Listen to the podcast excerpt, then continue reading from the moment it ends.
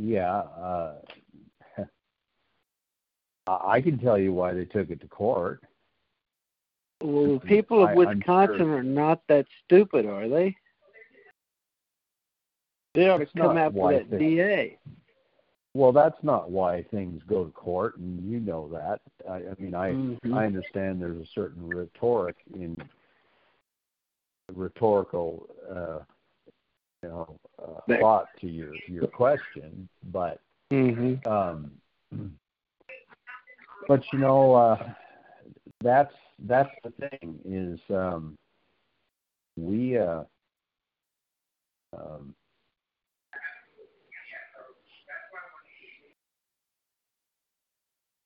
uh, I'm trying to get my phone to do something here that apparently it does not want to do.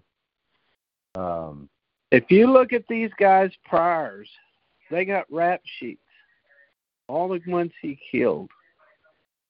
And you look at those videos and you break them down in slow motion. You look at every which way you can. You listen to the testimony of the guys involved. Uh, I don't see how you can. I don't see how you can convict him of murder cold blooded murder. He actually made a heck of a shot on that last one, laying on his back shooting backwards. I don't know how he got the guy that karate kicked him in the face, or I don't know if that was him or the skateboard banger. But go ahead with your thought, because I'd like to hear it. there's uh there's six charges and uh you know this is the thing that i think is is is um most people don't don't understand this part about being charged and and Mm-hmm. uh, and the elements of uh, of the criminal offense that is being alleged and and things of this nature. But uh, let me go through the uh, the, the charges. Um, Okay. and and I think that that might and as I say, I understand there's a certain you know thoughtfulness to your question. Um, First Mhm. degree reckless homicide, use of a dangerous weapon. Okay, that's charge number Okay. one. First degree reckless homicide, use of a dangerous.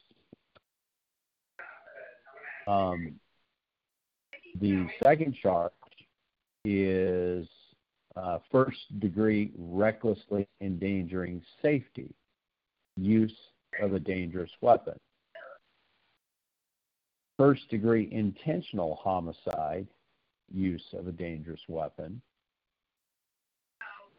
attempted first degree intentional homicide, dangerous weapon, first degree recklessly endangering safety, use of a dangerous weapon, and the possession of a dangerous weapon by a person under 18 Okay, they and threw that one to out, con- didn't they?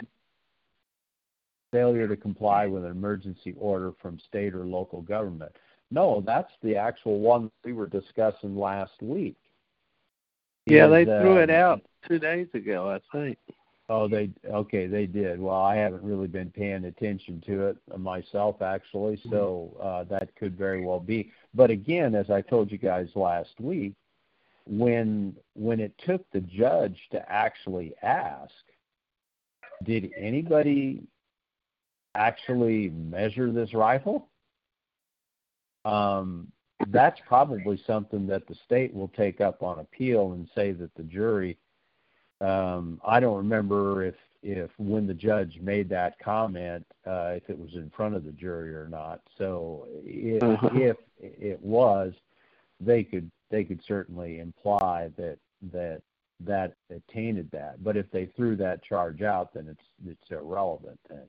But here's the one that I think people are and and quite frankly, of the things that I've heard talked about on the radio and stuff, I don't hear people talk Mhm. about this one here because in understanding the mentality of a lot of people who go to juries, um, this is no Mhm. offense to people that sit on juries. They they look for people that are not particularly legal savvy. Number one, uh, they look Mhm. for people, you know, on either side that are that are going to be most uh, uh, possibly or most likely um, sympathetic to either the defense or the prosecution.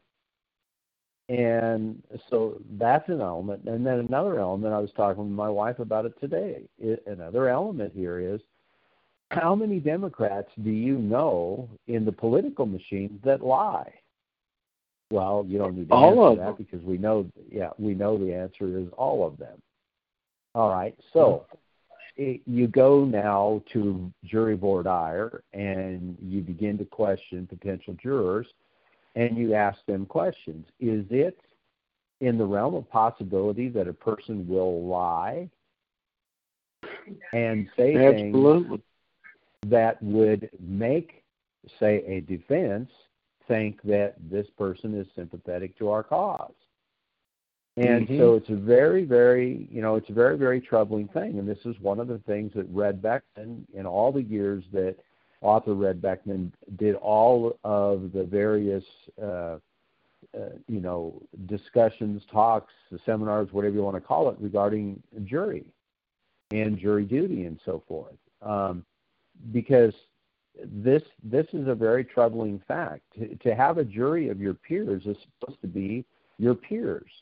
And if we were to define the word peer, this would be people that know you. When when when we were in high school, they would call our uh, people who were in our same high school, junior high, whatever. These are our peers. They they never Uh-huh. implied that your your peers. That when they talk about peer pressure, they weren't talking about parents pressuring children.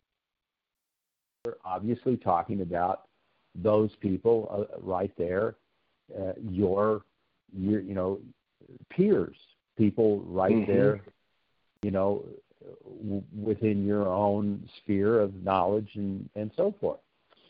So Mhm. anyhow, back to the charge that that is not being discussed: failure to comply with an emergency order from state or local government. You see, there was a curfew, 8 p.m. And it kind of But- goes a little bit to the it kind of goes a little bit to the issue of, of, of something Rich had said last week, and that is They addressed this it. kind of yeah The judge Okay. addressed it yesterday, and he said it it uh, it was a, cor- a, a curfew, but it wasn't. Those were his words. It was sent out, but was it legal and lawful? And did anybody follow it? He said no. There was two, there there was nobody following it. So he said, "I will uh, I will address that to the jury." uh, o- That specific you see- charge. Yeah, see that is is huge because a juror is It sitting is. there saying, you know, see the juror is sitting here with the elements of self-defense, and there's a Mhm. lot of components to the self-defense argument that has been built Yep. into all of these statutes. And so if Mhm. you're sitting here saying, well, wait a minute, and this goes to the issue that Red Beckman tried to teach people so many years ago, was that in that particular case, failure to comply with an emergency order from a state or local government, if the jury is to say, well, gee, Rittenhouse, had he complied with the emergency order of failing, uh, uh, which was the the um, curfew, he wouldn't have been out on the Mhm. street. Okay, Mhm. but by the same token, if you have one person in that jury pool that says, well, hey, wait a minute, the criminals who were looting and, and doing things and so Mhm. forth, they were on the street. So you Mhm. can't punish the guy and use that law against him and say, well, he shouldn't have been out, and if he hadn't have been out, nobody got shot. If he hadn't have been out and he hadn't have been out with a gun, nobody'd Mhm. be dead. Mm-hmm. So you have to apply. This is what Red tried to teach people: is that you have to apply that provision of the law to both parts of it, and this is where he would call it jury nullification. Because if the law is not good or is not proper and is improper in its application, or however you want to uh, characterize it, because there could be several different things that make it problematic you have to use it both equally against both of the individuals on trial, or in the case in this case, and you would have to apply it to the state, or you have apply to the defendant both in cases where the state is claiming to be the injured party. And in mm-hmm. this case here, if the juror jury was instructed, well, nobody was complying with it, um, you know, that's potentially something that's an appealable decision uh, for the judge to have said that to the jury. If it was, mm-hmm. in fact, an emergency order from a state or local government, it was an emergency order nonetheless, and that he could ha- he could essentially taint the the jury that way if he were to say it in that regard and leave the mm-hmm. jurors thinking, well, gee, the judge doesn't really think it was a law, so since he's not telling us to follow that law, well, how can we convict this guy on that charge? And the other elements play into that charge because the other mm-hmm. elements of murder, again, that's why I say an individual sitting there going, well, we could we could say that you know the guy shouldn't have been out. Well, that's why they hopefully somebody on that jury would say, well, then the other guy shouldn't have been out either. So you can't apply it to the one guy but not apply it to the others. They're both out, and this is what happened. So now, mm-hmm. did the guy intentionally do this, or was he in duress, and was he actually in a state of fear for his life? And that becomes the thing they have to wrestle with with 40 pages of jury instructions, which is another one mm-hmm. of the mm-hmm. problems that we have in the legal mm-hmm. system. A, a, a, a plethora of jury instructions that they have to wade through first and determine what in the world they're being told to do. Mm-hmm. So it's, uh, but that's that's one there that I think you know. Again, this is people's mind frame when they look at this and say, well, the guy shouldn't have been out. As I say, it kind of goes to the issue of what Richard brought up. You know, if the guy hadn't been out, if he hadn't violated an emergency order, then you know none of this would have happened. Well, you know, the bad guys were out and and we have a history of knowing that the bad guys are out and so therefore at what point do we check our right to defend property and people just because there's a law that criminals are going to break i mean it goes right back to the whole right of self defense with first and uh, the second amendment you know mm-hmm. so if if you if you do not have a right to defend yourself and and everybody is saying that you know this this guy should not be felt guilty but i'm pretty sure that probably what's going to happen is uh the da- dangerous weapon by a person under 18 that has to get thrown out or they have to find him not guilty on it but this is the one that's another one i think they already uh, threw that out yeah Right. That's what R- Russell said. He thought that he had heard, and uh, um, the problem, you know, is this this use recklessly endangering safety. Now that carries a 12-year prison term. Um, you see, one of the guys with the photo, uh, or the reporters that was also watching this unfold and pursuing it at least to the point to get the story or to get you know mm-hmm. you see once again we're at a state would this would this person trying to get the video if Rittenhouse had been beaten to death by the skateboard and then the other guy comes up and goes ahead and unloads his his Glock into his head or any other part of his body. Um, you know, was this reporter somebody that was a reporter that actually had a conscience? or would he have shut the, the video camera off? Um, or, or would he just sat on the video and and never showed it to his editor? Or if he showed it to his editor, would his editor have not ran the story and sat on it and and not given it to anybody either? But first degree recklessly endangering safety, use of a dangerous weapon. um, there's almost no way that this jury doesn't come away with with pinning a charge here, um, because uh, that charge was thrown in there: first degree recklessly endangering safety, use of a dangerous weapon. Because the testimony was that this guy that videotaped it, one of these reporters, was in pursuit and he was within the range of the bullets that were, you know, uh, discharged out of that firearm.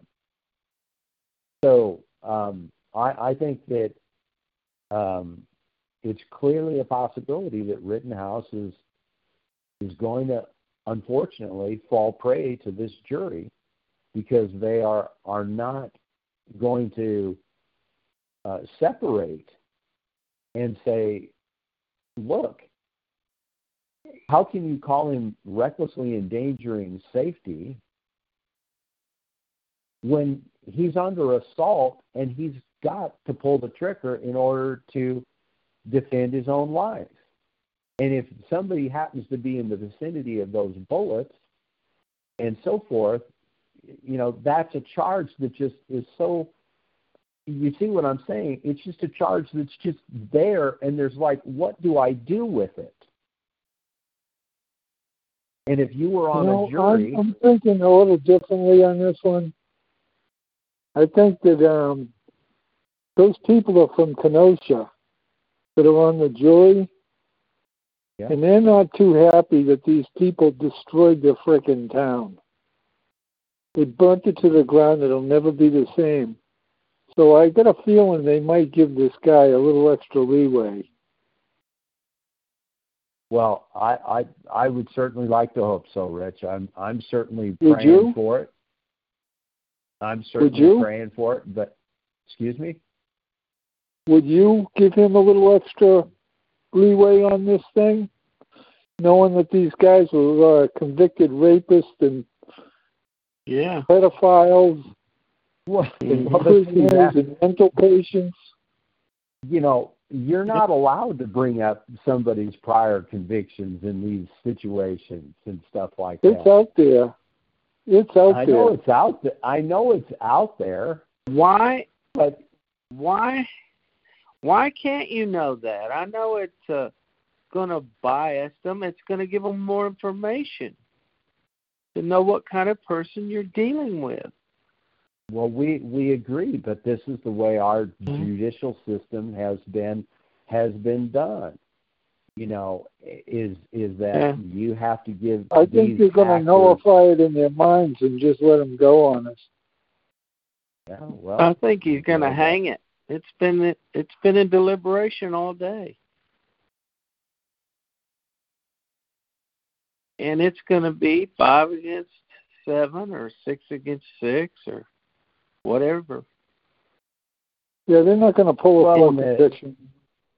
And the protesters have been standing out. The protesters have been standing out the courthouse with megaphones today, uh, making sure Uh-huh. that the jurors know and understand that if they come back with a not guilty verdict, that the that the city should burn. So Mm-hmm. um, It's you all, know, they already we'll- burnt us. They already took the city out. There's not much left for those guys to lose. I think they might have vengeance on those bastards.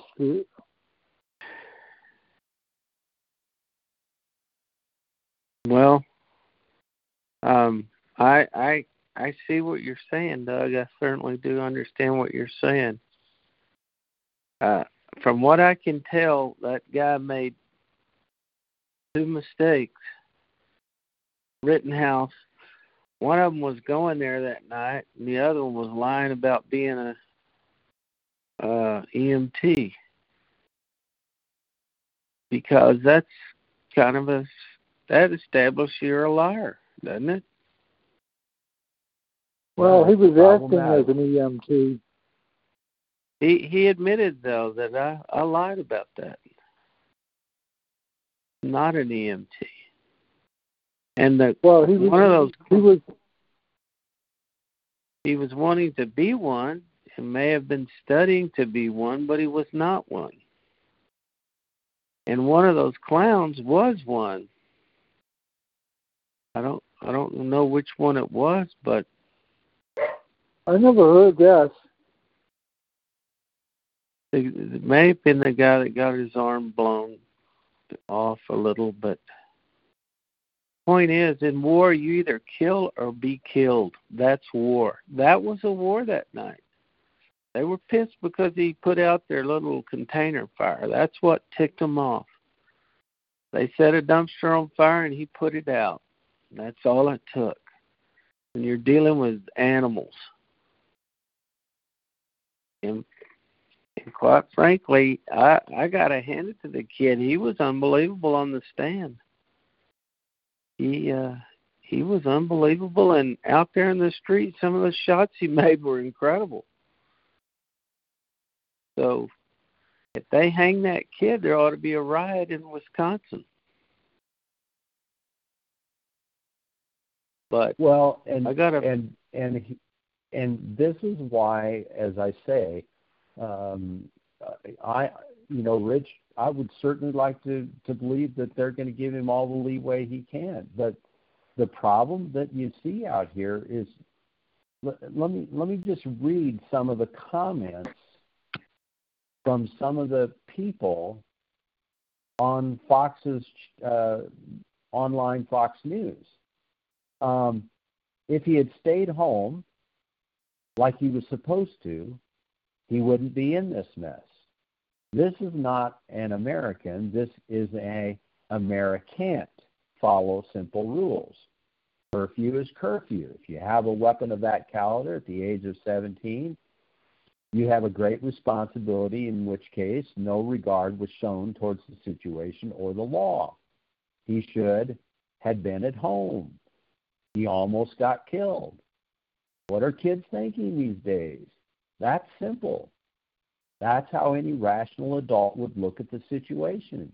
His actions were not American, they were attention seeking. See that that's what I'm talking about. We are not in America anymore where we think like we are all thinking here right now. mm-hmm. Um, Well, the jury's got to look at it, and he's a 17 year old kid. Not the smartest people. I lost you, Rich. Can't understand you. Rich, Rich, Yeah. um, are you still talking? Yeah, can you hear me? Uh, we we can't hear you. While you're getting things together on that end, I'll give you the next one. If he didn't have the gun, none of this would have happened. He was untrained teenager with a gun who took that gun into a volatile situation. That's kind of one of the things that Rich said last week. Having the gun means he had the intention of using it. If they let him off, we'll need to let every kid with a gun in any urban area off on using a gun in a homicide. Letting this kid off sets a precedence for all cases that come after. I imagine a kid on the west side of Chicago is scared too, and and uses a gun to defend himself. I don't know what the what the person means in that one. Now, just by reading this to you, I'm not implying that there isn't another comment the other direction. I'm trying to, Mm-hmm. as I've said before, is that sometimes reading the comments of people gives you a sense uh, and helps you to understand it, whether it's right or not in, in the understanding. But you can read through things, and I understand that you can have bots that are going in here and they're trying to make it appear, you know, by making comments and stuff, and and make the comments stack up to be like, gee, everybody thinks this guy was a real idiot and he should he should hang. I realize that they do that. I so I'm not implying that. My point is is that I know that we all know and understand that a lot of people do not think. And when they're sitting there, think the way we're thinking, and when they're forced in this situation where they're questioning whether or not their actions are going to lead to more violence, uh, I think maybe the country is fed up and they really don't care if there's any more violence because they do the right thing in coming down with a verdict the way it should come down. I don't know if America, and I don't know if Kenosha's that way. Kenosha's just a, a suburb of Milwaukee. So, you know, Milwaukee's where a big part of the Wisconsin vote fraud took place. And yeah, people move out of those inner city areas and into the suburbs. And so these were, you know, suburbanites basically in Kenosha. Um, uh, uh, one of the guys, an interesting comment. Anyone else notice the fundamental contradiction regarding Kyle's age? Prosecutors are asserting that he's a minor, therefore he can't own a firearm. Yet he's old enough to be tried as an adult. You know, this is the same old contradiction, you know, that we see mm-hmm. throughout this this justice system. Yeah, Doug, and why does why does this case get aired across the whole United States? Why did they pick this one case out of a thousand cases going on? I think that's an excellent point that you make. You know, it's prime time. And any other trial, they got to have a sketch artist for Giselle, or the lady that ran the Magic Island for Dean. That doesn't ever get put on on TV, does it? The one that could know about the Clintons and all that. Wouldn't want that getting out. Who makes that decision? Who comes along and says, "Let's put Rittenhouse on on public broadcasting system live"? And the other thing that this jury has to deal with is they've got to deal with the fact that when the Rosenbaum chased him, uh, there was a period of time in which there's no video.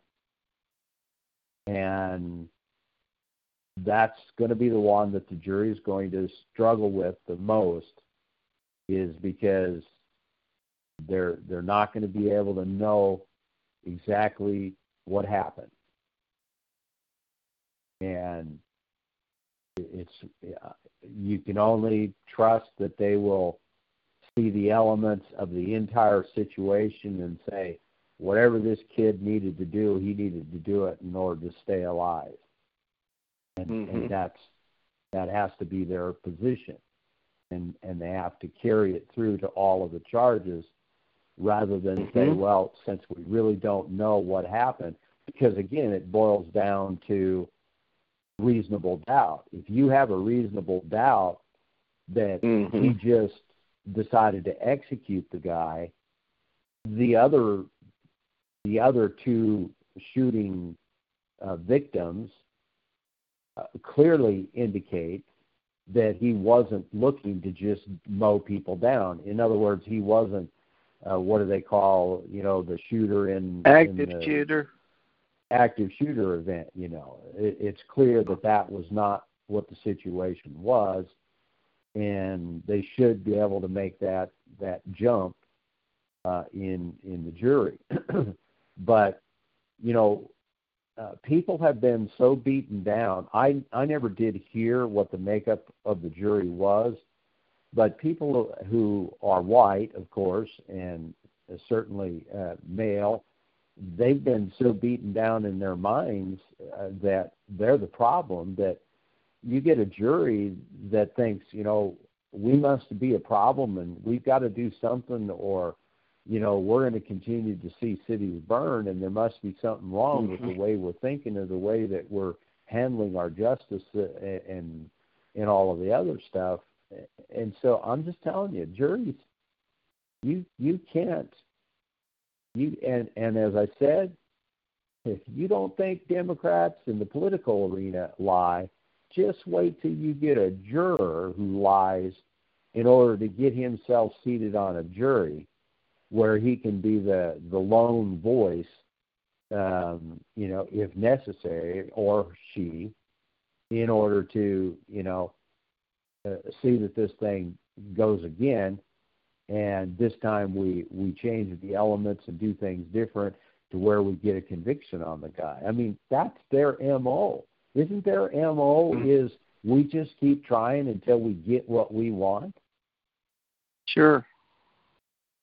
So, you know, I I'm not sure that the guy is is in safe hands in the jury. Uh, maybe it's because I don't trust jurors. Because if you can't be faced with a constitutional um, provision and say it says that no state shall make anything but gold and silver coin a payment and tender of debt, and a licensing fee is a debt that the state is requiring be paid to them in order for you to do whatever it is that you're doing with your quote unquote license.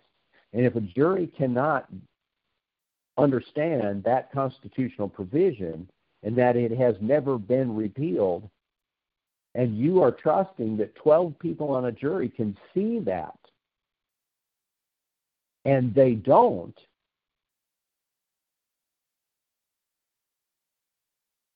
what would you guys think?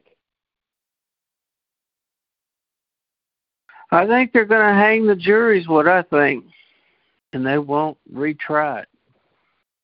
Yeah, that's that's the only you know possible solution is we hang the jury um, so that we don't actually give one, and then, like I say, the prosecution goes back to the drawing board and says, based on all the information that we've gleaned out of this, this is what we can get away with, and we'll go and charge him again. And the civil, uh, the civil arena, uh, or or and or, meaning and or both, um, they go ahead and allow these people civil prosecutions against this guy. This this uh, if if he gets attorneys to go after the media, like the guy in the college case went after the media, uh-huh. uh, he's a millionaire. So this oh, guy they, Rittenhouse. Already, they've already said he has uh, good good grounds to sue Joe Biden.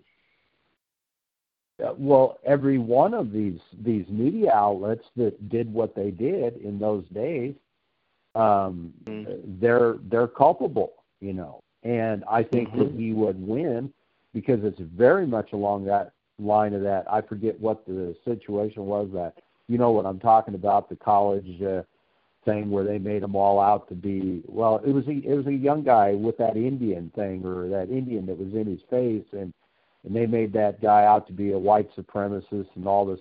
Well, he got some attorneys and they sued, and he's a millionaire today. And that's the things that have to be done because, you know, we didn't have attorneys for the longest time that were willing to stand up and prosecute some of these things and push back against media and get the media to pay. And now there seems to be some attorneys out there that either are moneyed up themselves and are willing to take on some of these cases and not fearing and and will actually go out here and try to do something uh, to you know to prosecute some charges against these these people that are in this media. But anyhow, if he does that, of course there'll be civil charges against him uh, for these deaths, and then he'll have to defend all of those uh, off of any monies that he gets and so forth for the libelous statements of the media. So, you know, this this guy's life is nothing but lawyers and a and a legal thing for the next ten years probably before mm-hmm. he's even able to, you know, come back to a semblance of life. And if they give him uh-huh. twelve years, uh, you know, on on the reckless endangerment because this guy chasing with the media was in in range of the bullets, you know. And again, it's, it's the same thing on that on that charge there. Wait a minute, the guy had a handgun, and would this media guy have been in the same vicinity when that guy shot too? Would he be charged? Would he be charged with the same charge? That's what this jury's got to look at and apply those charges equally as if the other person was the one who fired that pistol. You know, the Glock. Mm-hmm. So it, it's you know, uh, and trusting and waiting for a jury to do the right thing. We all know, you know, uh, uh, the O.J. Simpson is classic example. Mhm. If if we don't turn this guy loose, L.A. is going to burn.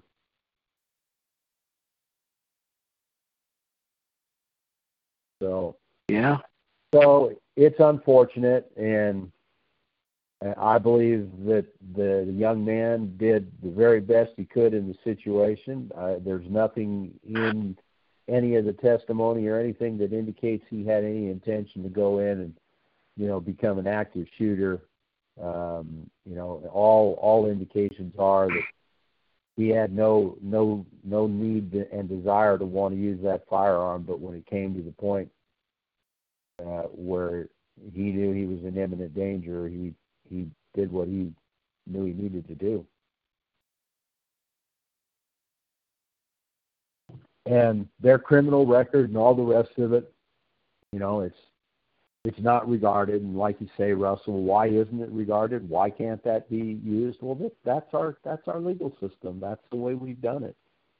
You would taint somebody if you say, "Well, this guy was a criminal, therefore he deserved to get shot." You see, that's that's just that's unfair. Of course, in in a system of God's law, they probably would have already been under some condition where they would have either been somebody's bond servant for their thievery, or they'd have been otherwise charged uh, with a death penalty charge on some of the activities they've had with minors. So Well, you know, Doug, I wonder who told the police to stand down. Because they weren't doing anything. They were, they were just watching the entertainment. Well, I agree with that, and and it's the things that we've discussed before because it has to do with this situation where you have um, bystanders and so forth. You see, if uh-huh. if the police are told that they're not supposed to do anything in uh-huh. in the face of marauding bands of robbers, looters, and arsonists, um, then what is a person to do? You know, yeah. this is this See, he is ran to the police after the first death. He ran to the police, and the police told him to go the f home. The streets are crazy. Yeah. yeah. Now, does that add up to you? Well, again, it's one of those elements that a jury can say, "Why didn't the guy go home?" You know, uh, but you know, first the thing, first thing that should have been done is like, you know, wh- why wouldn't the police have taken him into custody, and you know, while you know he's in protection, so to speak, uh-huh. while they determine the element of a crime, you know, and it would have that saved, sort of a thing. It would have saved at least saved, one life. Right, it would have saved one more life and and a guy getting shot in the arm. But uh-huh. um, so somebody ought to be held accountable for that move. Right. It's it's just like the the rape case. Um, you know, up there in the East Coast somewhere. I think up there somewhere in your neck of the woods, Rich. Uh, New Hampshire or New Jersey or something was it? The you know, there's people on a subway train and and a woman is being raped by a guy and I read the comments on the article regarding that one too.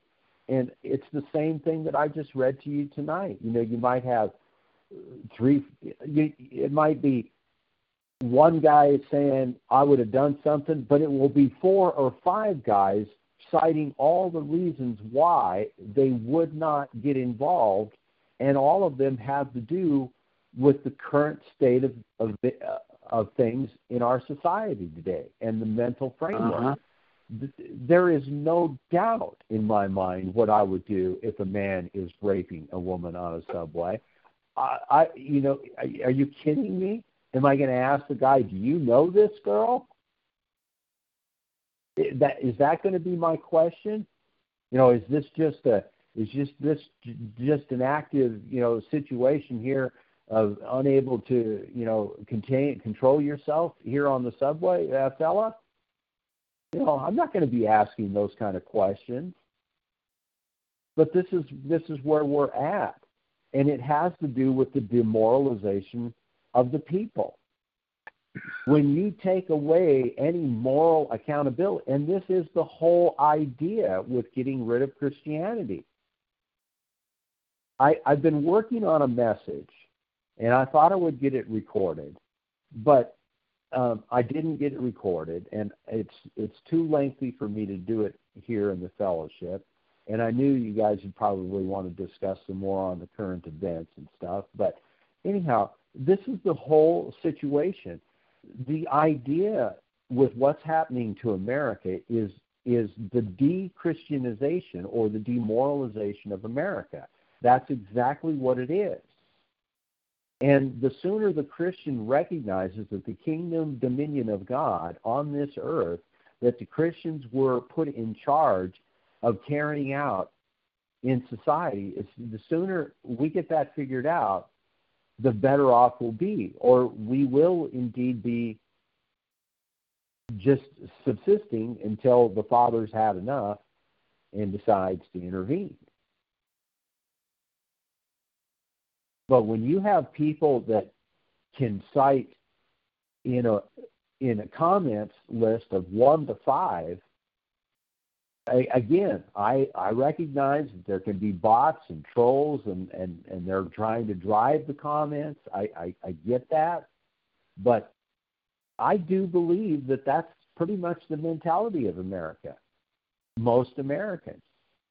And this is what they've done with the people in the demoralization process is they don't feel like they can get involved. As I said last week when Rich said, you know, these guys shouldn't have probably been there in a, in a mob with a gun. Not a good, you know, I understand that. But 400 years ago, 300 years ago, even maybe as late as 225 years ago, a 12, 13, 14, 16, 17 year old would be expected to have his long rifle with him.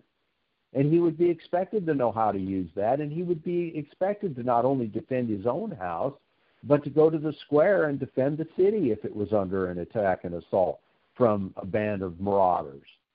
Now, maybe they wouldn't have been in the front line, but my that's my whole point. When you listen to guys respond to to somebody raping a woman on a subway, you've got to recognize that there's not a lot of men out there anymore who are willing to do something and step into a situation. Number one, fear of loss of life. Number two, um, all of the other, you know, uh, uh, adverse things that, that can happen to them in a unlawful and and you know zealous prosecution. And so they don't take action. So on the one hand, they don't want us to have police officers, which I don't agree with because we, we have no need for them. If you're under a biblical model of defense and so forth, and adjudication of proper laws and so forth, timely, etc., um, you don't have any need for a police force. You don't have any need for prisons. Um, so that's an entirely different model that, that the world seems not to want but yet they don't want to have the law enforcement system that we, that you know has been in place trying to keep law and order, and so they break down that law and order. And then a guy doesn't know whether he should go out and defend something or not because he might wind up being you know thrown in jail and lose his liberty and not be able to see his children grow up.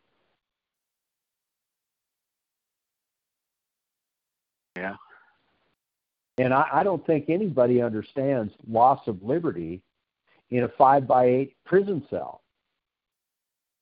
I don't think the guy that's fighting in Afghanistan or Iraq or anywhere else can really truly understand and respect what loss of liberty is until they actually have to endure loss of liberty. And sit in a five by eight cell for years after years, contemplating many, many things about society, the justice system, the political system, while all the world just continues to go on around them until the day that they're once again free and then have to try to make a life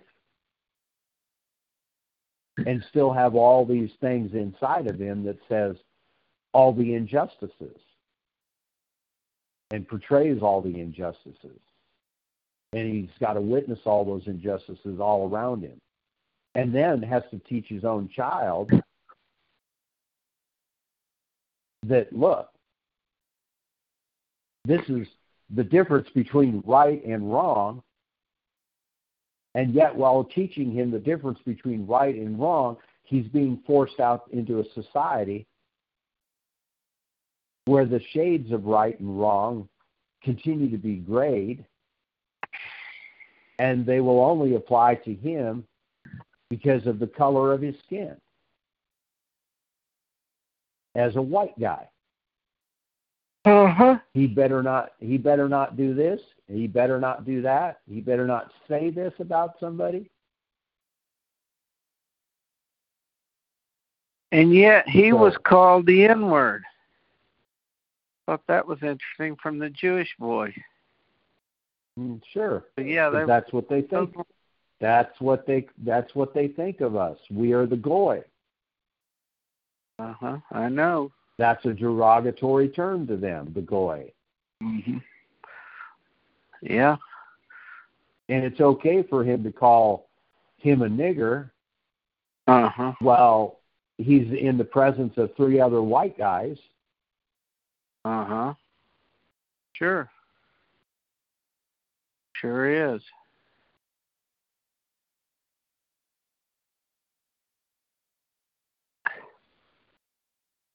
So uh, yeah, we definitely need to need to keep uh, a prayer uh, warrior um, mindset with regards to these uh, these jurors because Well, I've watched jurors Uh huh. and um, uh, Well, they're people, and you People. pick twelve people from just about anywhere, and you could have a nutcase on your hands. yeah, It a just jury takes of one. his peers, a jury of his peers should be the people that know him. Mm-hmm. the people that know But his character, the people that know how his family taught him, uh, the people that know his father, the people that know his mother, the people that know his Uh-huh. brothers, the people that know his sisters. That's a jury of your peers. Yeah, but that's all gone now. That's all gone. And I jury of your peers just means jury of your peers just simply means somebody that's in your society. Yeah, I I learned how to get on a jury because I wanted to get on a jury. I was one of those bad guys you were just talking about. I wanted to administer justice, Mm-hmm. and you know how I did it? When they asked me my religious preference, I said none. And in my mind, I took that as which church do you belong to? That's how I looked at that. I don't know any other way to look at it. And when they found out I wasn't in a church, one of those guys wanted me on the jury. And Yeah. by golly, that was their worst nightmare. Yeah. Because I was there for one reason, one reason only judge the law and judge the facts. Amen. and I let them have the facts. You you didn't do your policing correctly, so we don't convict this guy because you didn't do the correct job of bringing this case to the people. So next time you do your job right. You know, they've got they've got to just like they said they got to they want you to be logical in your thinking as a jurist. Use logic. Well, see, the thing is, they really don't want you to, but they say you do what they say, not what they do. That that man defending this guy, I'm not so sure he's the greatest attorney in the world because why didn't somebody go over to Portland, pull up one of those cases where somebody was shot and murdered who was out on the streets unarmed? They they they can't they can't do that. They these these trials are you know you can't use some other situation and bring it in and and and the the judge just never they're not you have to stick to the facts and and, mm-hmm. that's not mm-hmm. entirely a bad that's not entirely a bad thing because we yeah. can always bring up lots of other things to muddle the mind but but that's okay that's, i understand well, what you're saying you know let's go into junior's background does he does he have any case of is there anything on him that would suggest he's an active shooter you know, because that's their little well, buzzword see, they kept. Well, see, that's the irony too. You see, we're we're able to throw that out and and cloud people's mind with that, but we're not able to cloud somebody's mind and say the guy has been convicted of crimes and this guy has been convicted of crimes and this uh-huh. guy is whatever you know it, uh-huh. it's it's just as it's convoluted. You know it's mm-hmm. convoluted. That's that's what i say. It it absolutely is. And if you can watch any of these trials uh, you learn a lot don't you doug? About the system. Yeah. Yeah and, and especially if you have to become embroiled in in mm-hmm. trial as a result of mm-hmm. false charges and false accusations, then mm-hmm. um, it has a way of teaching you many many things. You know, Ecclesiastes. Who is as the wise man? Chapter eight. Who knows the interpretation of a thing? The man's wisdom makes his face to shine and the boldness of his face shall be changed. I counsel thee to keep the king's commandment, and that in regard of the oath of God. Remember, here, it's interesting. He says he counsels you to keep the king's commandment, and that in regard of the oath of God. Now we get to Romans chapter 13, verses 1 to 8, and the clerics, the clergy of the earth and the world, have turned this scripture completely upside down and inside out and have made it of none effect. You see, I counsel you to keep the king's commandment and that in regard of the oath of God. Be not hasty to go out of his sight. Stand not in an evil thing, for he does whatever pleases him. So, in other words, we should take ten or a thousand of a multitude and let them go out to do evil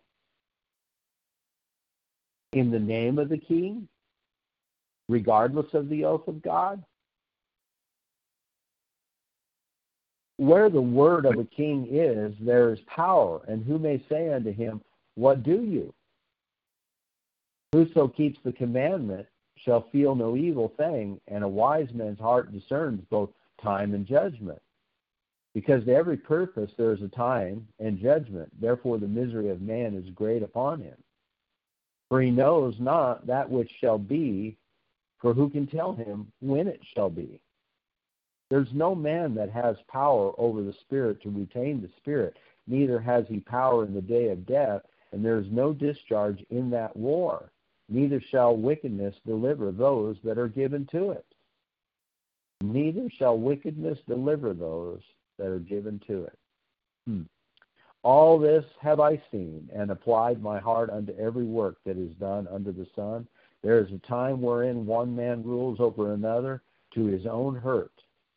And so I saw the wicked buried, who had come and gone from the place of the holy, and they were forgotten in that city where they had so done. This is also vanity. Because the sentence against an evil work is not executed speedily, therefore the heart of the sons of men is fully set in them to do evil. Because a sentence against an evil work is not executed speedily, Therefore, the heart of the sons of men is fully set in them to do evil. Though a sinner do evil a hundred times and his days be prolonged, yet surely I know that it shall be well with them that fear God, which fear before him. But it shall not be well with the wicked, neither shall he prolong his days which are as a shadow, because he fears not for God.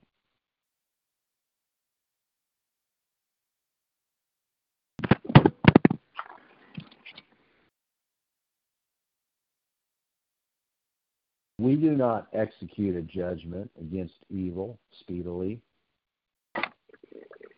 Therefore, the heart of sons of men is fully set in them to do evil.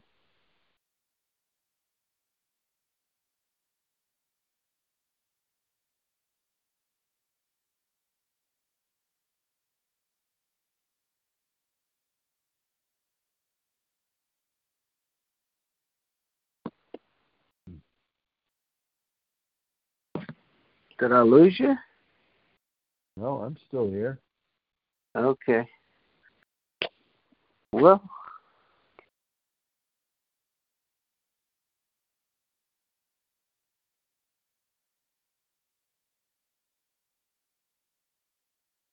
You guys hear me? yeah, we can can hear hear you. you now.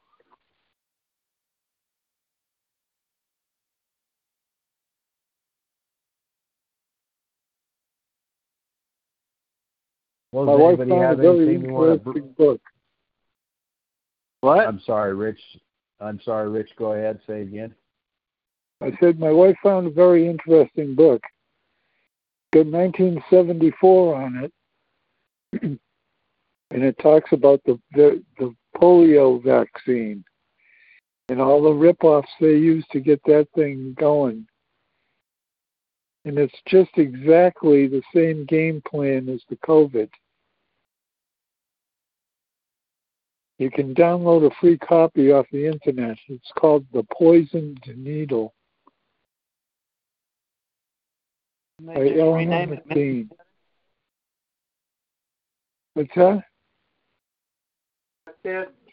I had heard that they just renamed polio meningitis and said it was cured.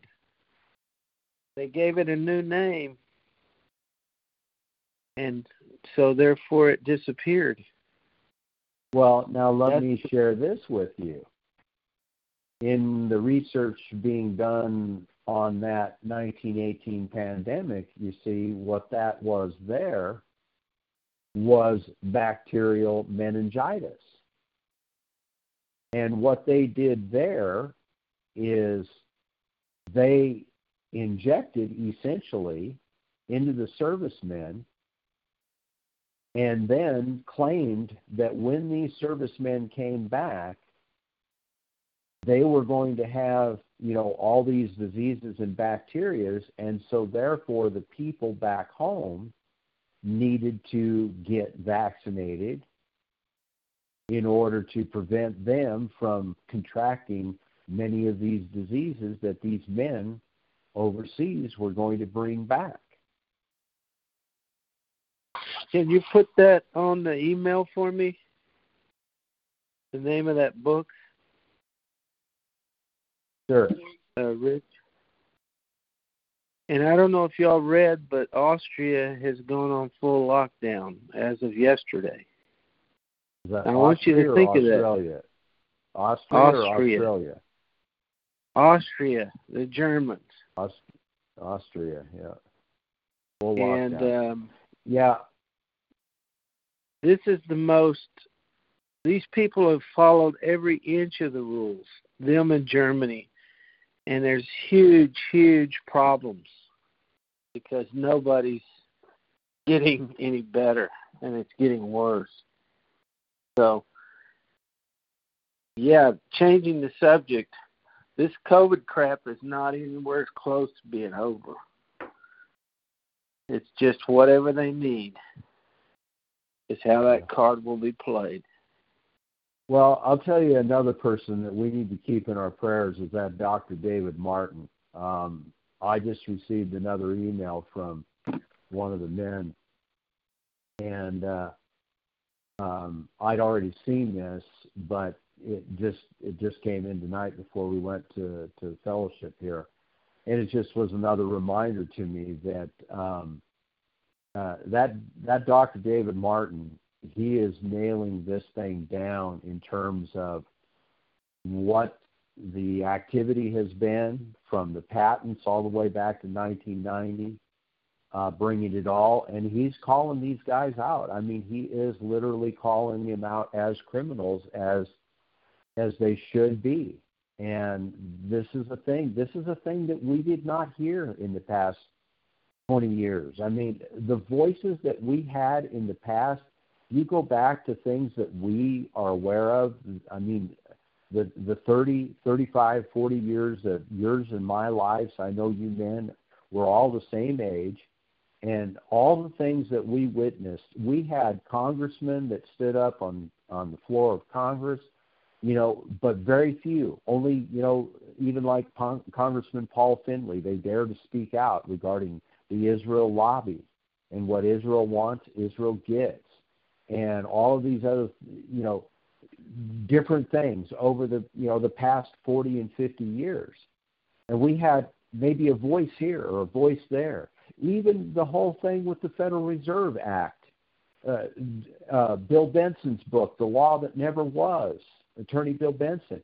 As I've said to people before, I went to one of these symposiums here, you know, a decade ago in in uh, Chicago, talking about the whole income tax thing. And I wrote this attorney because he beat the charge. You see, I wrote this attorney and I said, why don't you get 50 of your attorneys and 50 CPAs or 100 of each, whatever you need, and make a press conference and go into the closed doors of the Sheraton Hotel or wherever you want to be and say that this is something that these reporters will want to be there for because it's going to be the biggest news that they've ever said. And I said, go behind those doors and tell 100 attorneys and 100 CPAs are convinced from the evidence supplied that there is no law requiring that one file an income tax return. And when you have done that, the way you have satisfactorily done it before a jury, you know, in a trial case situation, do that with your fellow peers. It will be the biggest thing. And I said, then when when you come from that uh, uh, that trial, so to speak, with your peers, attorneys and CPAs, and you come before the news microphones, you'll be able to say, we have determined that there are hundreds of people that are unlawfully in prison, and we are going to file amicus briefs uh, on behalf of those people to be released for an unlawful charge you know, we're not talking about somebody who was charged with fraud. We're talking about somebody being charged with willful failure to file. And that you're going to fi- file amicus curiae briefs on behalf of all these people. The judges will be fine because the judges are a lot off the hook. The judges just presided over a case that, you know, the prosecutors brought and the defense tried to defend. And if the guy went to prison, you know, he went to prison but if they have admitted an error and admitted a wrong, then they would do this great service, you see.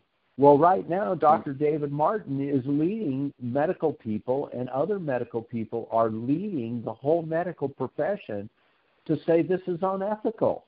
Not only is it unethical, it's murder of the highest order. It is a racketeering, you know, situation. This message that I've been working on Go ahead. I heard somewhere that uh, who's the Jewish pharmaceutical Medina? One of them is profiting a thousand dollars a second. Somebody ran the numbers. Well, when you're talking about money like that, what can they not do? You know? Exactly, which is why, which is why we treat each of these individuals including the tech companies who've been doing what they've been doing on the tech. We do to them just like we've been doing when we go overseas and we confiscate their monies and shut down their bank accounts. Mm-hmm. You see where I'm going? Yeah, they You didn't see, have any don't- problem doing it. Project That's Veritas. exactly that, that. See, th- they don't. Our our country has had no problem, and our our law enforcement agencies like the CIA and and and we have no problem cutting off Iran's money supply and shutting down accounts and seizing assets and accounts. Do we? We don't have any problem with that, do we? Oh, no. But will we have attorneys that will do these things and file these things and get judges to go along with seizing these assets and shutting these things down? And I'll tell you what, I pray for David Martin because, you know, Let's pray for him I've right done- now. I, I've done what I can do. I have little resources, you know. And he's doing what he's doing. The only thing he's got for him to do is to go forward with the megaphone with what he found. He's a patent investigator for crying out loud. Absolutely, Heavenly Father, you know what we need in this country, and Father, you know the Amen. children of the wicked and the things that they are doing. We, Mhm. we see it, and Father, we know that they've been operating in these citadels of sin, these secret societies. And Father, I you, understand that you look at us, you look at us, and you think, how can you have these secret societies in your midst? How can you have these obelisks in your midst? I told you in the book of Zechariah to tear down these obelisks. And here we are. We got the same things going on, the same secret societies. We anointed oil against those Georgia Guidestones several years ago, where they, one of their goals, one of their goals, one of their objectives listed on those Guidestones is 500 million population worldwide. Father, we know what they want. They're murderers. They kill, Amen. they steal, and they destroy. Mhm. And they love it. They live for it. Uh-huh. And Father, I pray that Dr. David Martin just continues to use the megaphone that he has because this is all much of any of us has right now is to use our speech to be able to say what's actually going on and try to awaken the people. Mhm. And so Mhm. we thank you for all that they do. Amen. I pray for him. I pray for those around him. I pray that they be protected in this hour against the workers of iniquity. Thank you, Lord. Thank you. Hallelujah. Hallelujah. I, I, I pray for this jury, that this jury Mhm. will do the right thing. I'm surprised Hear they've been out already, you know, seven hours today. hmm Hear our and prayer, so, Lord. Let it be swift tomorrow. Let them throw these charges down on a on, on the table and say it's ridiculous. hmm When are we going to start defending our Righteous. right, our right to be God fearing, Mhm. God loving people? Not only our right, Amen. our obligation. That's right. And Father, I know that you look at each one of us differently with what we have. That's why you say there are there are different talents. We have different Mhm. things that we can do. We have different limitations. Uh-huh. But Father, in that hour, in that great hour, what they have planned against us to take our very Yeah. lives, they want to hear us. They want to hear us renounce the name of Jesus.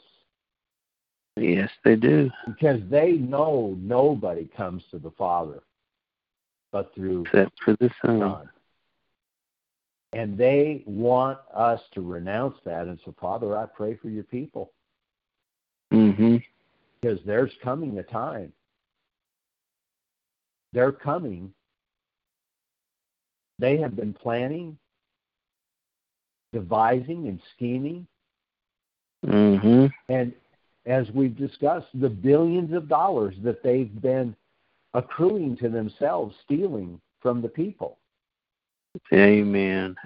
In all manners of schemes that are violations of your law. And I know you must just pull your hair saying, Why won't my people hear my voice?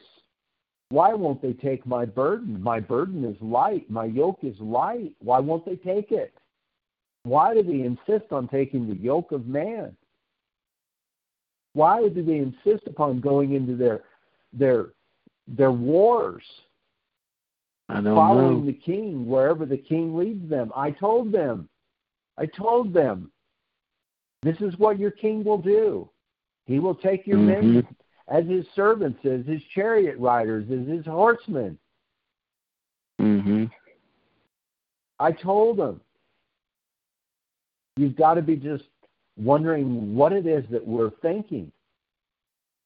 And yet the clergy runs around and grabs these people supposedly called your chosen people in a Mhm. land that you didn't even give them because they didn't possess it.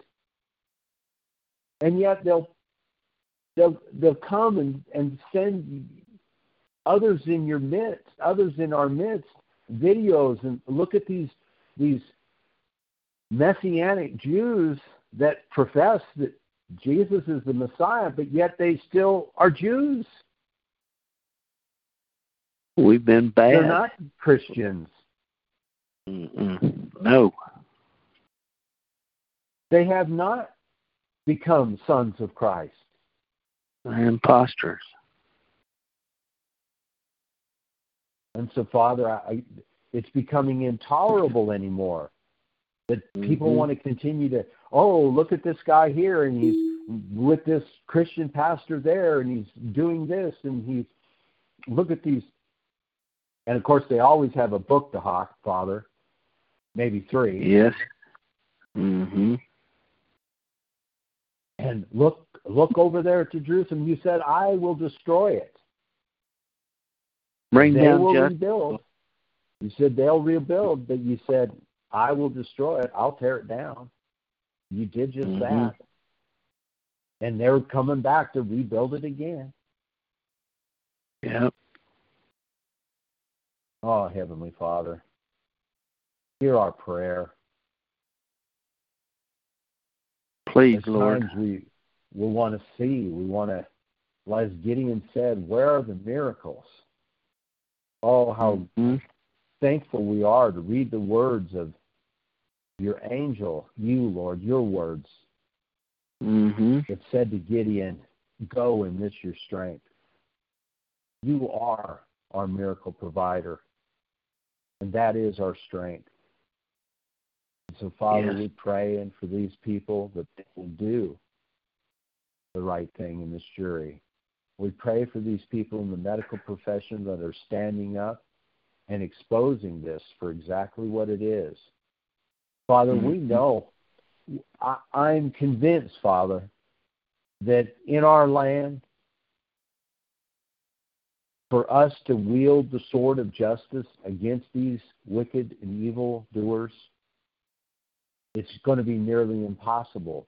And we will need a miracle because there are so many people in these positions that are members of these secret societies. That's what they do. They croon these Yeah. people in their secret societies to become the leaders, to become the Mhm. congressmen, to become the senators, to become the mayors, to become the governors. Uh-huh. And those that Uh-huh. aren't, they're very short lived. We know, Father. We see their reputations tarnished. We see false Yeah. accusations made against them to bring them down because they dared enter the domain of the wicked. Yes. We see it, Father. Let them implode, It'll Lord. be your sword. It'll be your sword that I see Mm-hmm. that is going to be wielded against them. Amen. And I know, Father, is a desire for us to say, Come now, come, Lord Jesus, now. I have to thank you of the grace, the grace that you extend us. Mm-hmm. Because if you came now, many would be caught in their sins. Mm-hmm. And you have it all timed perfectly out that those that are yours will come to you and be called to repentance. Mm-hmm. On your time, Lord. Right. Heavenly Father, we thank you for the things you've done and the health and so many people right now of your people here with this you know this this virus that you know has its effect. There's no doubt about it. It's having some effect on on people. And we thank you for the things you've been doing with others that have had accidents. Obviously we're so thankful that hannah has been proven mm-hmm. tended to, tended by you and your, the hands of blessedness all around that have kept her Amen. in abundant care. Because none of us mm-hmm. would want any of our children to have to go through things. And, you know,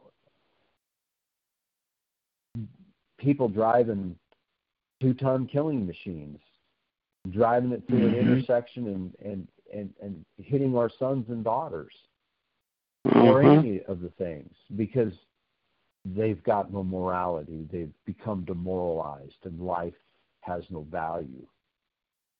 So it could be any one of us, Father, and for that we pray and we give thanks and praise and glory. And we see your wonder working miracles. And we see individuals that have trained all their lives to put to put bodies back together again. Uh-huh. Not as gods, because they studied for it and they know these things are happening and they mm-hmm. felt that it could be of use and service and so they trained for it. And then we have these people like the Fauci's who are just criminals. Mm-hmm. Amen. All bring it right back on carry him. out their will. We just pray that just bring it down, Father. I pray that this man would be imprisoned and all of those around him in prison. Amen. I pray that these accounts of all these people would be seized. All the China mm-hmm. accounts that he's involved with, those monies be seized. Amen. You know, let justice reign. Hear us, Lord. Hallelujah. Father. Thank you so much. Thank you so much for knowing all our needs. Yep. Thank you for the things that you've been exposing. Mm-hmm.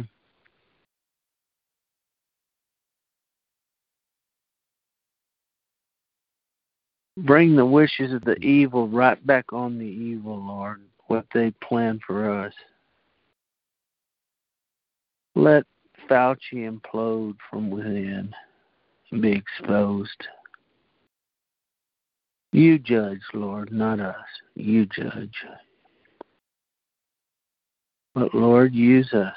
Make us make us be able to be used by you to carry out your desire and your will. Give us the courage to do, to obey your word. Please, Lord, hear the prayers tonight of us. We have you. Forgive us. Mm-hmm. Forgive us. Forgive us, forgive us for where we fail. Forgive us. Mm-hmm. Forgive us. Have mercy. Jesus, Father. Give us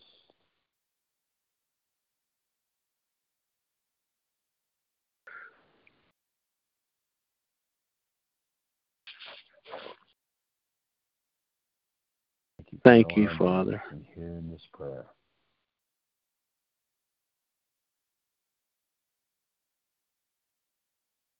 Thank you, Father. Because, Lord, you are the creator and the king, and you don't have to prove it to us. We know it.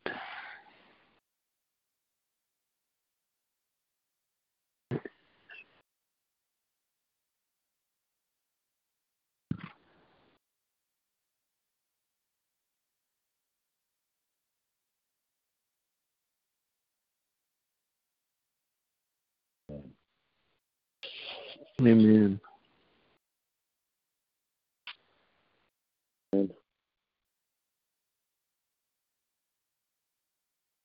we lose Rich? I'm still here. Can you hear me? Hey, yeah, I hear you now. Yeah, if you get a chance, uh, uh, forward me that information because we know that they they just keep dragging out playbooks from the past, don't they? Uh, yeah, I mean, I, I really. Go ahead, Rich.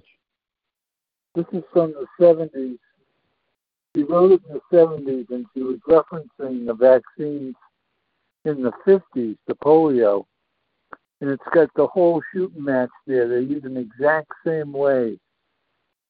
The uh, they're using the uh, the booster shots. The only thing they haven't done yet is uh, set up a March of Dimes organization to get donations. Uh-huh. They're getting enough Money maker. Yeah, the March of Dimes is a big rip-off from the get-go. They get over three hundred million dollars, and those are in seventies money. Just stealing would people's never- inheritance. They wouldn't look. They would never look for the cause of the disease. Every time they were heading close to it, they'd veer off Right. because it would affect the uh, their donations if they showed any success rate. Mm-hmm. They did the same thing with Cancer. infantile paralysis. Well, it's it's like Dr. Burzynski, who was treating people for cancer very, very successfully in America. He was under Mhm. assault by the FDA in the Oh, yeah. I think that was the early '80s, and Yeah, his he was- treatment. Yeah, his treatment protocol was. I mean, he he basically in the end succumbed to uh, the the the agreement that they that they finally ironed out basically was that okay you can keep doing your protocol but you're still going to have to give them our our radiation cancer treatment. You know Mhm. and how Burzynski reconciled with that I don't know. He just felt that he probably could give massive doses to counteract what that was going to do for him and to Well, this he day up in I, I Mexico, didn't he? He was um, using so peptides. Yeah, did he did he move to Mexico? His treatment centers. Uh, Yeah, I think you might be right, Rich. Did you recall anything on that, uh, uh, uh, Russell? No. I just had a friend intimately involved with him. And he told me, he said if if they he's got me treated and I'm improving. If they arrest him, I'm done. Yeah. And they arrested him and Mark was dead in less than a month. Oh.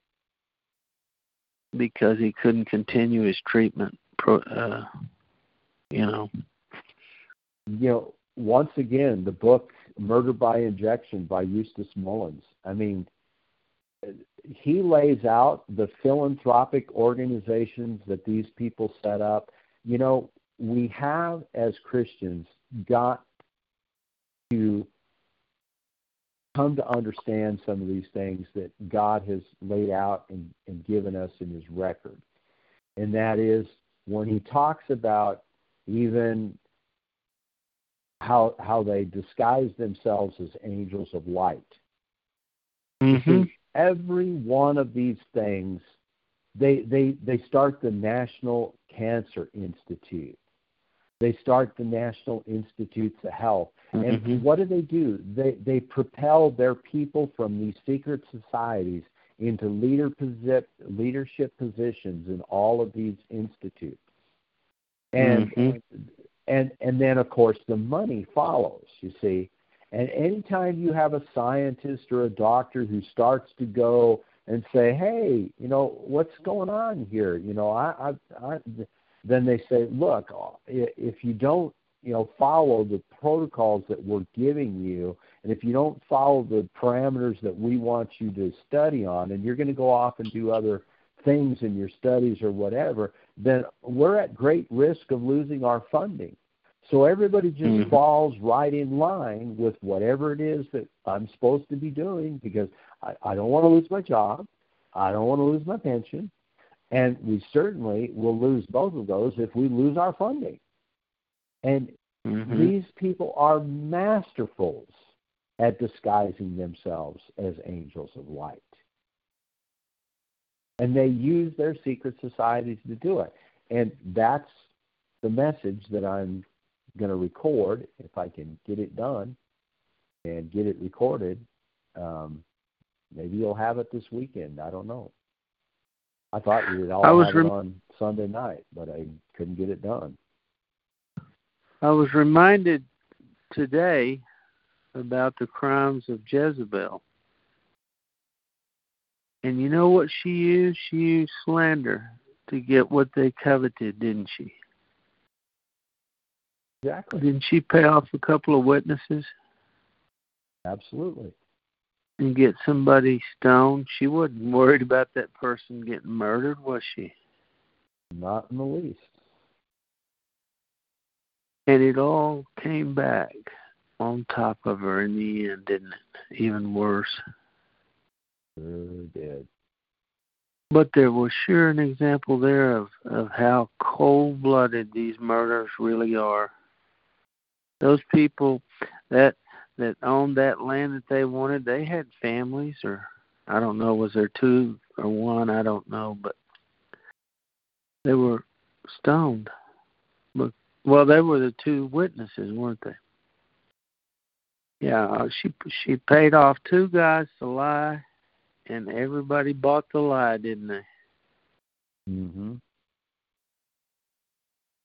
And so the landowner was stoned to death. And and you know their strategies and their templates, they don't change, do they? They work.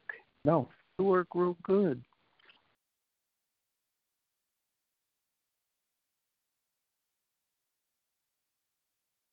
Well, maybe God will take care of Hillary the same way he took care of Jezebel. You know they're real similar, aren't they? They certainly are. Mhm. And Bill was a perfect Ahab. he sure was. But now we have Fauci. What's he going to do with Fauci? And Gates. And the rest of the crew. He knows their names real well. We prayed about Mhm. them before. You know, I wanted to say something tonight because it was on my mind, and you doing this thing and bringing up this point about Jezebel. This David Martin, Dr. David Martin,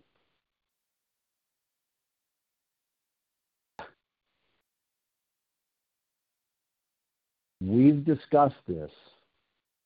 There's probably 80 to 100 million people in the United States that are going to have to wrestle with this thought. Donald J. Trump signed that executive order for this shock. Yeah. He sure did. And these And 80 you read the story million people. I'm sorry, go ahead. That Trojan that Trojan horse never changes that concept of make it look good. But it's full of poison on the inside. And I know that there will be some that say, well, did he know what it was that he was signing?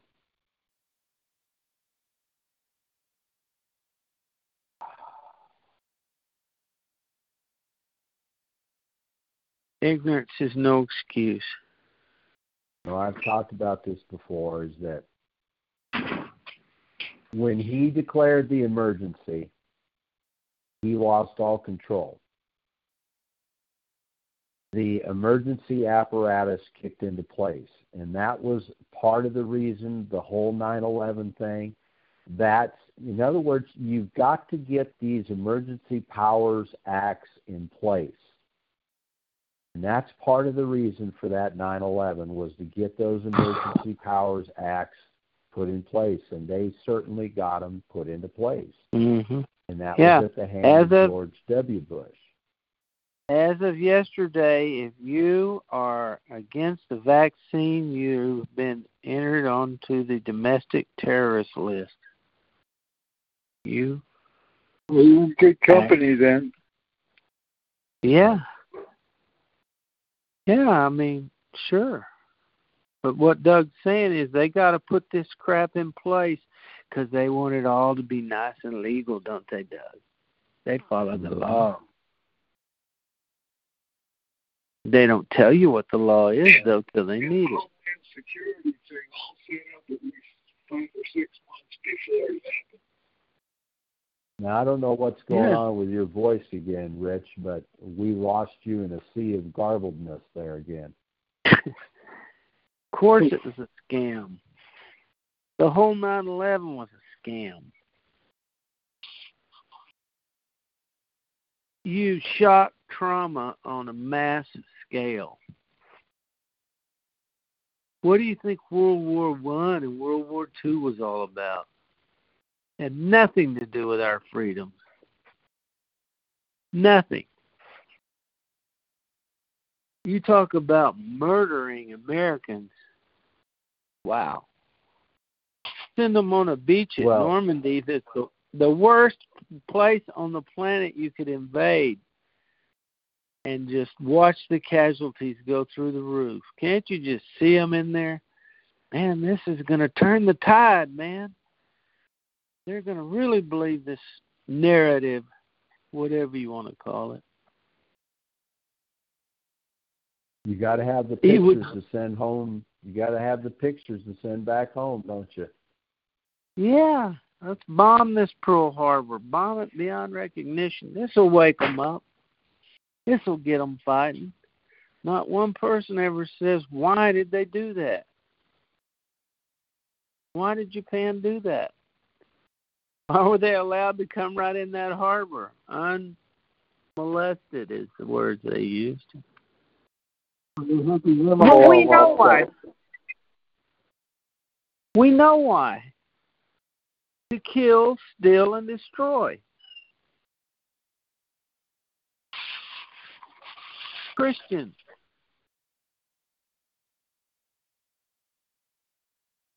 Yeah, I do like that Second Kings chapter nine, verse thirty. When Jehu was come to Jezreel, Jezebel heard of it. She painted her face and tired her head and looked out at a window. And as Jehu entered in at the gate, she said, Had Zimri peace who slew his master? He lifted up his face to the window and said, Who is on my side? Who? and there looked out to him two or three eunuchs. And he said, Throw her down. So they threw her down, and some of her blood was sprinkled on the wall and the horses, and he trode her underfoot. When he was come in, he ate and drank and said, Go see now this cursed woman, bury her, for she is a king's daughter. And they went out to bury her, but they found no more of her but the skull and the feet, and the palms of her hands. Wherefore they came again and told him, and he said, This is the word of the Lord which he spake by his servant Elijah the Tishbite, saying, In the portion of Jezreel shall dogs eat the flesh of Jezebel. And the carcass of Jezebel shall be as dung upon the face of the field in the portion of Jezreel, so that they shall not say, This is Jezebel. Ah, mighty is the Lord. Mhm. That's what we need to see with a day with a Fauci and a whole lot of others. Mhm. Who's on my side? Throw her down. Mhm. That she be trampled underfoot, and nothing left but the skull in her hands. Mhm. On his hand, uh, nothing left of him but that. Yeah, it's Mhm. funny. They uh, it's not funny, but uh, they sure they sure like it when we go across the globe and we blow people to smithereens, and they all sit in their ivory palaces and watch it all, don't they? Yeah. Think Not they're playing a bothered video. by it in the least. Not bothered by it in the least, are they? Not at all. Not at all. And not only that, Trump had a few of those people uh zapped out of the sky. Remember? Big Daddy, Yeah. somebody or another. Yeah. Now, the way I read our law, it says that we are supposed to strive for justice. Where's just justice doesn't stop at our border, does it? You just you just can't go out and kill people because you think they're bad. You put them on trial, don't you? Listen to the facts. That's what I heard. You follow the facts and and they You know, It- I'm it- sitting here. I don't mean to interrupt, Russell, but you know, I'm Yeah. sitting here in Second Kings, and I, I just read a little bit farther up into into Second Kings ten while while we were all discussing here. You know, the thing that just, um, I'm in ten, chapter twenty four, and this is exactly what I believe I was inspired here this past week on this message about secret societies. I'm at 1024 Second Kings. and when they went in to offer, well, I, I need to back up. Jehu gathered, I'm at uh, 2 Kings chapter 10, verse 18. Jehu gathered all the people together and said unto them, Ahab served Baal a little, but Jehu shall serve him much. Now therefore call unto me all the prophets of Baal, all his servants, and all his priests. Let none be wanting, for I have a great sacrifice to do to Baal.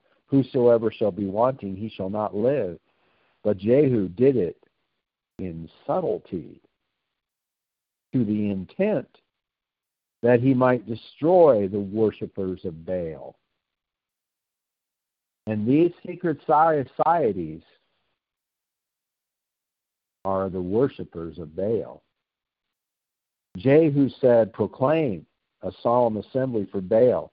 They proclaimed and Jehu sent all Israel, and all the worshippers of Baal came, so that there was not a man left that came not. And they came into the house of Baal. The house of Baal was full from one end to the other. And he said unto him that was over the vestry, Bring forth vestments for all the worshippers of Baal. And he brought them forth vestments. And Jehu went, and Jehonadab, the son of Rechab, unto the house of uh, Baal, and said unto the worshippers of Baal, Search and look that there be here with you none of the servants of Yahweh, but the worshippers of Baal only. And when they went in to offer sacrifices and burnt offerings, Jehu appointed four score men without, and said, If any of the men whom I have brought into your hands escape, he that lets him go, his life shall be for the life of him. It came to pass as soon as he had made an end of the offering, the burnt offering, that Jehu said to the guard and to the captains, Go in and slay them. Let none come forth. And they smote them with the edge of the sword, and the guard and the captains cast them out, and went to the city of the house of Baal. And they brought forth the images out of the house of Baal and burned them. And they break down the image of Baal and break down the house of Baal and made it a draught house unto this day. Thus Jehu destroyed Baal out of Israel. Hallelujah. Would to God that if you're going to elect Donald J. President, Donald J. Trump to president again, you better be praying that he's actually going to take the house of Baal and get them all into the house of Baal, and he is going to slay every one of them with his order, or have every one of them executed with his order, because that's mm-hmm. what needs to be done. Mhm. Yeah. Well, gentlemen, I know we went a little long here. I really appreciate the time to share with us and enjoy it. All right. Good night, everybody. Good night, all. See you next time. Good night. All right. All right. Bye.